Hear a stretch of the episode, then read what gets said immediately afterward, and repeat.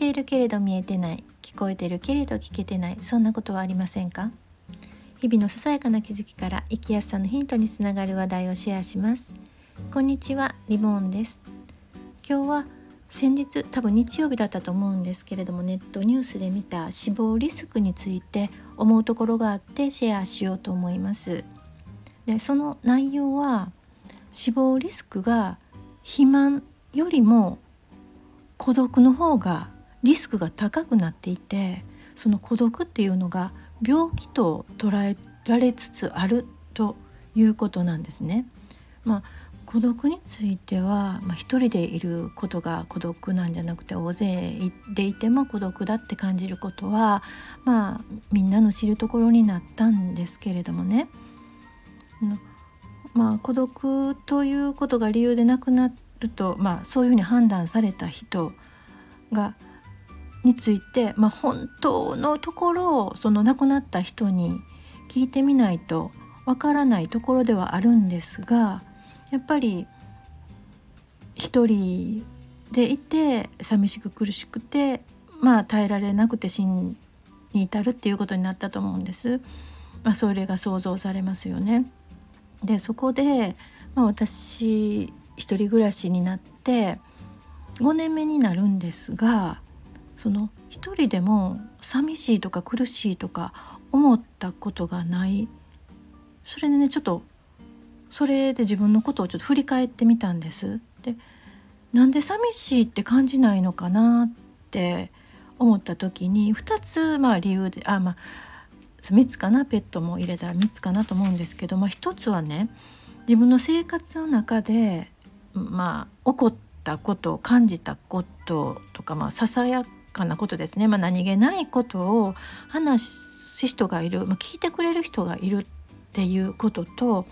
もう一つ、まあ、心の中で自分の心の中で一人でね楽しいおしゃべりができる、まあ、考え巡らしてねいろいろ、ま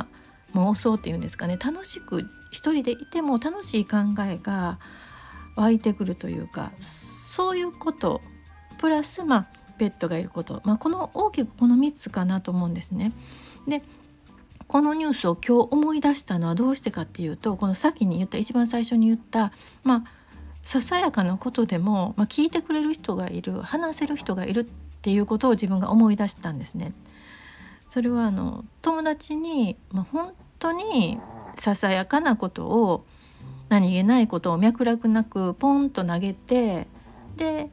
ポンと向こうから帰ってくるっていう日常の本当にあの何て言うんですかね普通にしていることが多分私の大きな支えになってるんだろうなっていうふうに思ったからなんです。例えばね、えっと、大勢で、まあ、複数人で、まあ、暮らしていたとしても自分のちょっと思ったことを口にできなかったりそれを聞いてくれなかったりする環境だったり例えば子育てをしていてまあこうちっちゃい子供さんを育てていてね子供がこんなことができるようになったあんなことができるようになったっていうあの他人さんに言うようなことでもないことってありますよね。ちびちゃんが自分で鼻水を拭けるようになったとかねあのちょっとしたことえー、これあの食べられなかったものが食べれるようになったっていうそういう些細なことを夜ね仕事から帰ってきたあのパートナーに言えるっていうねで分かち合えるっていうこの分かち合えるっていうことが人って大事なんじゃないかな。これができないことがあの一人であるとか大勢でいるっていうことよりも大きいんじゃないかなって思ったんですね。それでまあこれは私の個人的なことなんですけれども親兄弟も近くに住んでいるけれどもまあ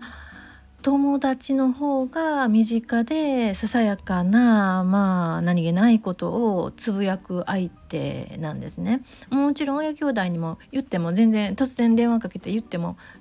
大丈夫な中ではあるんですけれどもでも友達の方が近いかなっていうふうに思います。でそう考えると、まあ、この孤独死に至る、まあ、孤独死って言ってもいいのかな。孤独がま原因と思われるね。ことで亡くなっている人に対してまあ、ささやかなことを話せる関係づくりができる、まあ、社会の仕組みって言ったらいいのかな、まあ、居場所づくりっていうのが結局必要なんじゃないかなって思ったんです。まあそういう関係って一朝一夕に作れるものではないけれどもでも始めてみないと、まあ、作れないなって思ったのとこのスタイフっていうこの特定の人ではない誰でも参加できる場もこう自分の気持ちを分かち合える一つの居場所だなっていうふうにこう今喋ってて感じましたね。あなたはどんな風に感じておられるでしょうか？今日も最後まで聞いていただいてありがとうございました。ではまた。